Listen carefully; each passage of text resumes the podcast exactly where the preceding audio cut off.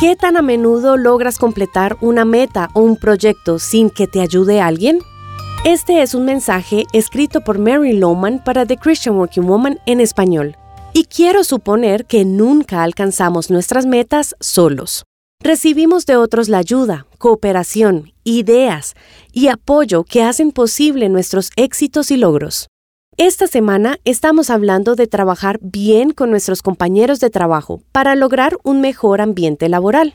Una de las cosas básicas que debemos recordar es dar el crédito por los logros y las ideas. ¿Has visto a esos ganadores de premios significativos o a esas personas que alcanzan un logro sobresaliente y lo primero que dicen es, nunca pude hacer esto sin la ayuda de... y comienzan a nombrar a otros que contribuyeron a su éxito? Bueno, quizás nunca llegues a recibir un premio de la Academia o un premio Nobel, pero hay tantos otros momentos en el día donde puedes compartir el crédito y reconocer la contribución que otros te han dado. ¿Alguna vez diste gracias a tu jefe por su ayuda?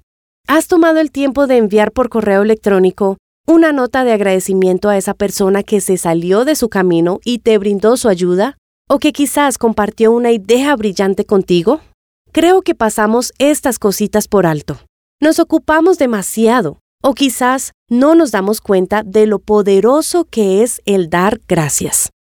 Hace poco recibí un email que decía, Mary, si no fuera por todos estos años que me enseñaste a través de la radio, no estaría aquí. Ella me expresó su amor. Esas expresiones que dan la milla extra hacen mucho para mejorar las relaciones. Sé que cuando las personas nos ayudan, lo hacen por amor a nosotros y a Jesús, pero eso no nos exime de dar las gracias y mostrar aprecio por su apoyo. Proverbios 25:11 dice, Como naranjas de oro con incrustaciones de plata son las palabras dichas a tiempo. Dar gracias es una palabra dicha a tiempo. Es muy poderoso dar gracias y no lo puedes decir lo suficiente. ¿Eres intencional en agradecer con quienes trabajas o por quienes trabajas? Esto ayudará a mejorar tus relaciones por mucho tiempo. Entonces, inténtalo. Encontrarás copias de este devocional en la página web de christianworkingwoman.org y en español por su presencia radio.com. Búscanos también en tu plataforma digital favorita. Estamos como The Christian Working Woman en español. Gracias por escucharnos. Les habló Annie Sánchez.